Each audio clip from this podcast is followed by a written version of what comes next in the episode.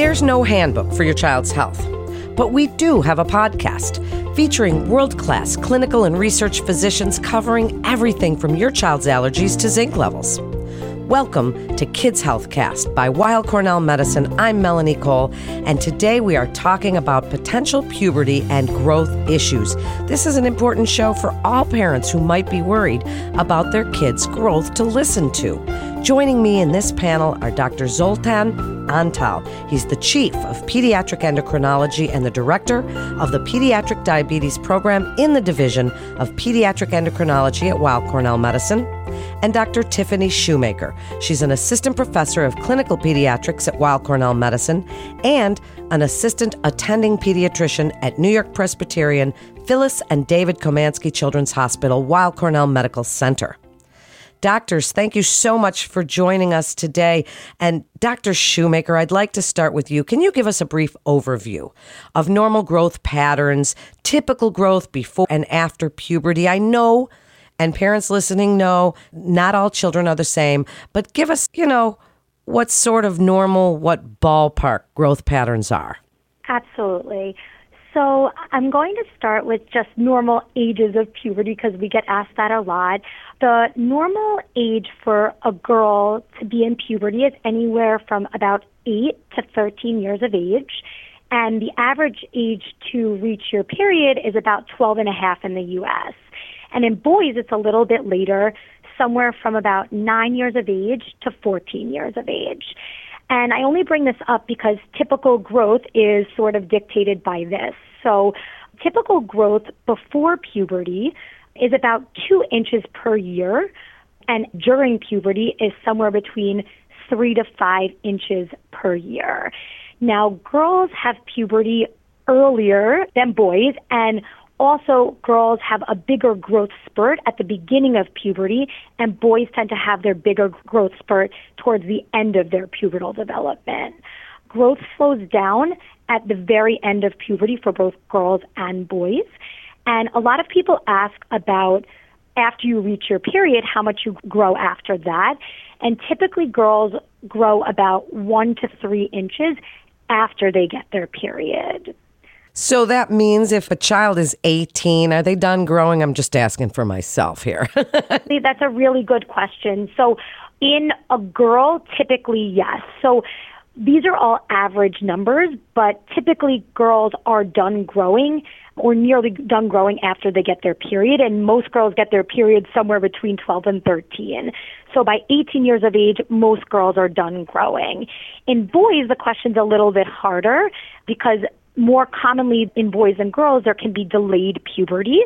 And if your puberty is delayed and you're sort of outside of that window of 9 to 14, you can grow until this is a very different concept than we're used to, but you can grow until your bones are about 17 years of age in a boy.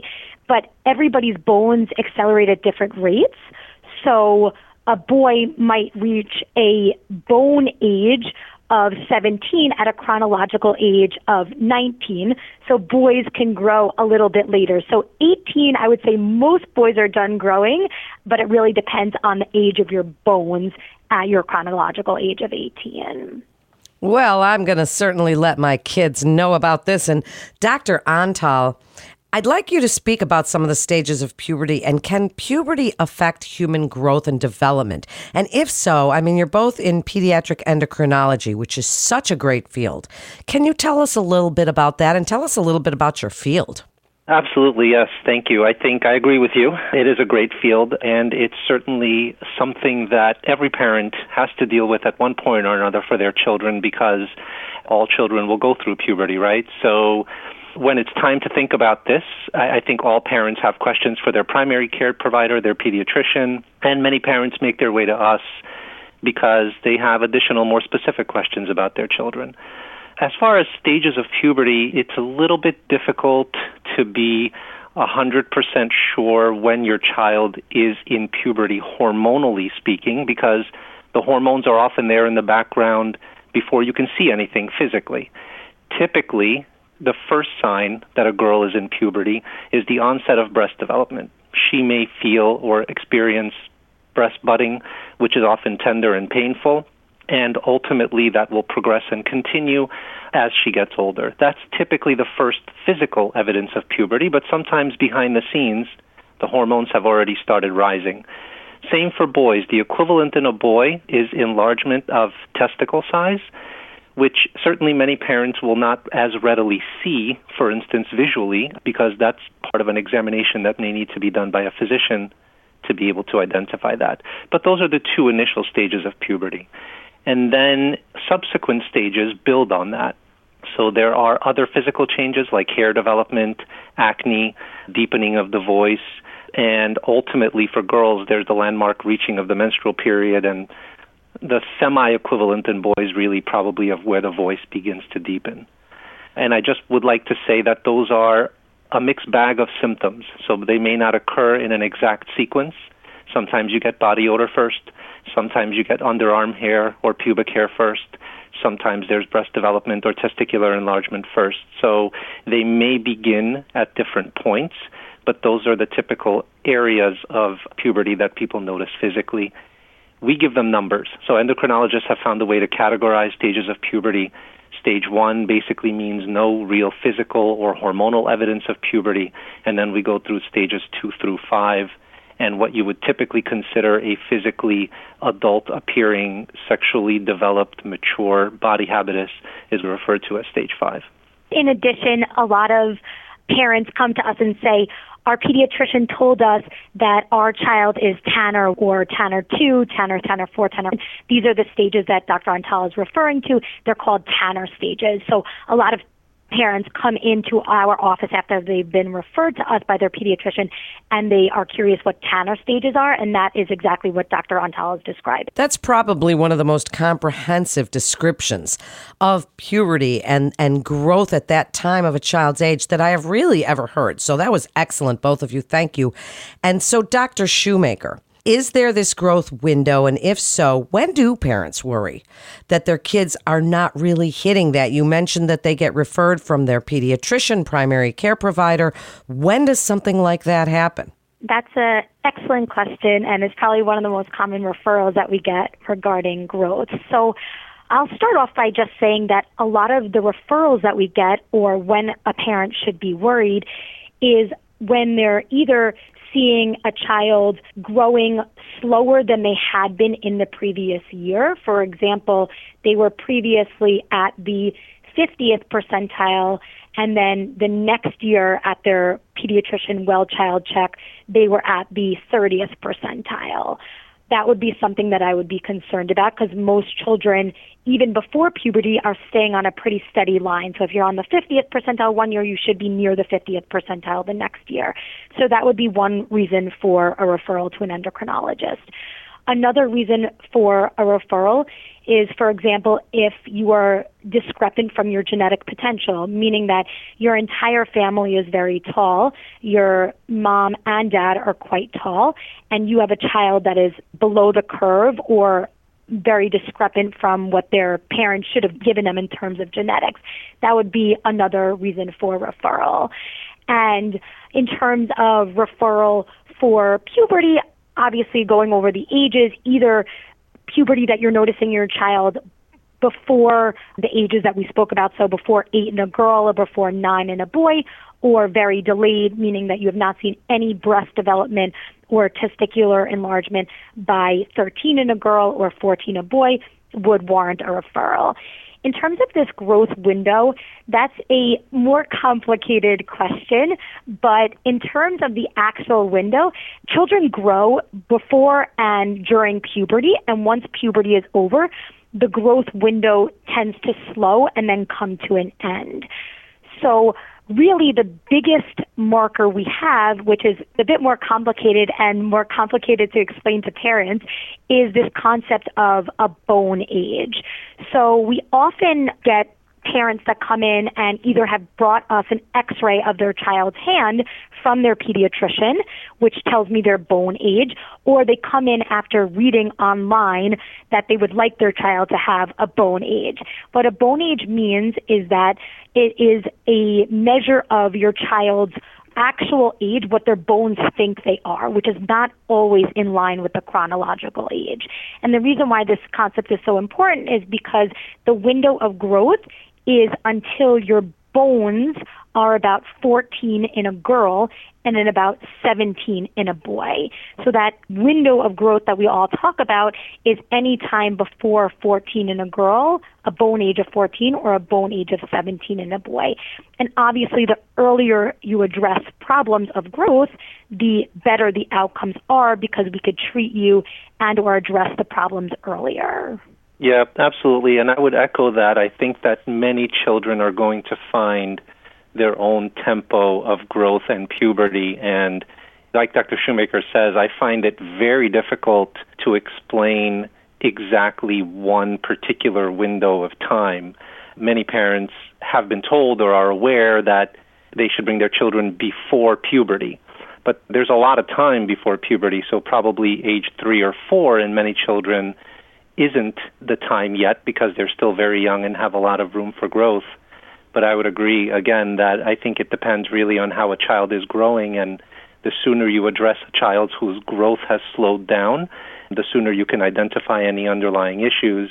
And certainly, I think the bone age will help in many ways quantify the question of the window of growth.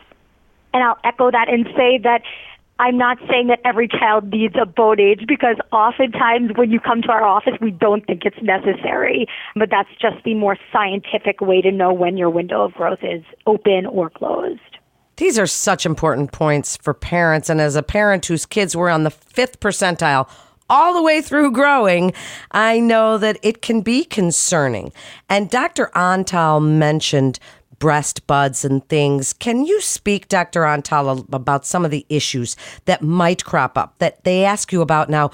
I know in my own family and parents that I know, the daughters get concerned when they do develop those buds. There's bumps. There's lumps. They're like worried about breast cancer at 13 years old. But really, some of these things are just what the body's doing, correct? Can you tell us some of the things that go on, whether it's self esteem, curiosity, mood swings, all of those things. Yes, absolutely. And I think those are really important points that we often talk about a lot. I find, you know, as a parent myself, again, I find that parents bring in a lot of questions that are very, very relevant, like how will the onset of puberty affect my child's mood, their focus, their behavior? What do I expect at that time? There's this expectation often that the start of hormones will create a very significant change in a child. And one of the things that we want to point out is that this change in puberty, this evolution over the Tanner stages, is a long process. I mean, the average time from starting the earliest sign of puberty until the time a child has sort of neared or completed pubertal development is a minimum of three years typically and can be as long as five years. In fact, the most recent trend that we're seeing in girls is the onset of earlier breast budding physically, but not necessarily the earlier onset of menstruation. So I often tell parents that there may be a very prolonged period during which you see physical signs of puberty, but it doesn't mean your daughter is going to reach her menstrual cycle early nor does it mean that the surge of hormones will be so rapid that it will overwhelm him or her and not allow them to sort of to continue to participate in their social events and schooling and other activities the same way. So I think that's important for parents to know in terms of questions, I find that many children actually handle the physical change of puberty very, very well. Both overall healthy children as well as, you know, this question often comes up children with physical or mental disabilities. How will this impact them? I think the vast majority of children do very, very well. In situations where children have precocious puberty, where they begin to develop before age eight, that may not be the case. The hormones in a much younger child may affect emotion and physical responsiveness to these changes a little bit differently. And those are the cases where we do sometimes think about whether slowing the progression of puberty medically would be appropriate. Curiosity is natural and normal physically during adolescence, and we try to explain to parents that that's a normal process. Likewise, fear is normal. What is this new lump? What is this new growth? even boys in the middle of puberty will have breast budding. That's a very normal process. I think that should be anticipatory prov- guidance provided by all pediatricians so that boys are not afraid. So I think it's very important to think about all of these things in advance, normalize it for children, explain to them that this is all something that everyone goes through during adolescence. And if the parents or the children have concerns, to openly talk about them at the visit. And I will say this I very much think that parents should allow their children to be present for these conversations. And this is just my opinion, but based on my experience, I find that children do extremely well when they're present, when they're listening, and when they can hear what this is all about. I understand parents who are fearful, want to protect their children, and want to leave them outside the room for these conversations. But I actually think that children get more worried that way and think something is wrong. And when they hear this is a normal, natural hormonal process, they respond very well and do very well moving forward. I completely agree, and that it's very nice to see. I think it's a trend now for a lot of parents to become much more open with their children and talk about puberty and pubertal changes even before they occur. And I think that's been a very nice trend, and I think there's a lot of books and things like that to actually read with your children prior to the pubertal onset so that it could be a much more open conversation between parents and children. I'd love to give you each a chance for a final thought for parents. So, Dr. Antal, I'd like to start with you. Just kind of briefly, we don't have a lot of time, but just briefly speak about some of the treatment options that are out there for parents that do really worry and for kids that are having growth issues. I mean, what's going on in your field? Tell us about some of the options you might consider with parents. Absolutely. So I think that there are two different treatments that people think about. One is accelerating growth in children who are not growing properly. So that would be a child who is going through puberty but maybe has an underlying medical condition that we identify, or perhaps we can't identify, but truly leads to them growing slowly. Typically, that is growth hormone, but there are considerations for that for children who are not growing at an adequate rate during puberty.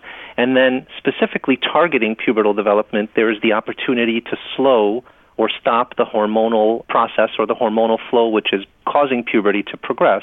So, in other words, you can slow or stop the progression of puberty. I think those are frequently not necessary. Most children do very well without them, but those are opportunities to slow down the process of puberty or to improve on the height potential of children. And I think that what is great is that over time we have learned more and more that these treatments are effective and they're helpful in many children equally importantly, we've learned that very often they're not necessary. And so just identifying that things are going properly, providing the right anticipatory guidance is the key. But really, parents should know that if there is a concern and something is identified, that there are ways to help your children during these crucial years reach their height potential and also help them adjust in the right tempo and the right timing to their pubertal development. And Dr. Shoemaker, last word to you. What would you like parents to know about navigating the difficult time of prepubescent, preteen, teenagers, puberty, and then just right after, because this is just such a whirlwind time for families. And we've learned more and more about the teenage brain and what they're going through. And it can be quite a confusing time for all. So give us your best advice, what you'd like parents to know, and really when you think it's important that they speak with a pediatric endocrinologist. So, my biggest message to parents regarding pubertal development is basically just to be open and to answer questions, ideally before the onset of puberty, just to normalize all of this. And once pubertal changes start in boys or girls, if there are any questions, meaning it's too early, it's too late, or even if everything seems normal but the children have questions, that pediatric endocrinologists are available and we are happy to answer questions and figure out if there is any pathology or anything to worry about or if this is just normal development. But I think the biggest thing is just to be open with your children and have them feel open to ask you questions just to make sure that they're feeling comfortable with how they're developing. That's great advice. And getting the kids involved is such a good point that Dr. Antal made. And thank you both for joining us today and sharing your incredible expertise for parents. To learn more about the Division of Pediatric Endocrinology, you can visit weillcornell.org slash pedsendo. And Weill Cornell Medicine continues to see our patients in person, as well as through video visits, and you can be confident of the safety of your appointments at Weill Cornell Medicine. That concludes today's episode of Kids Healthcast. We'd like to invite our audience to download, subscribe, rate, and review Kids Healthcast on Apple Podcasts, Spotify, and Google Podcast. For more health tips like you got here today, visit weillcornell.org and search podcasts. And don't forget to check out our Back to Health series. I'm Melanie Cole.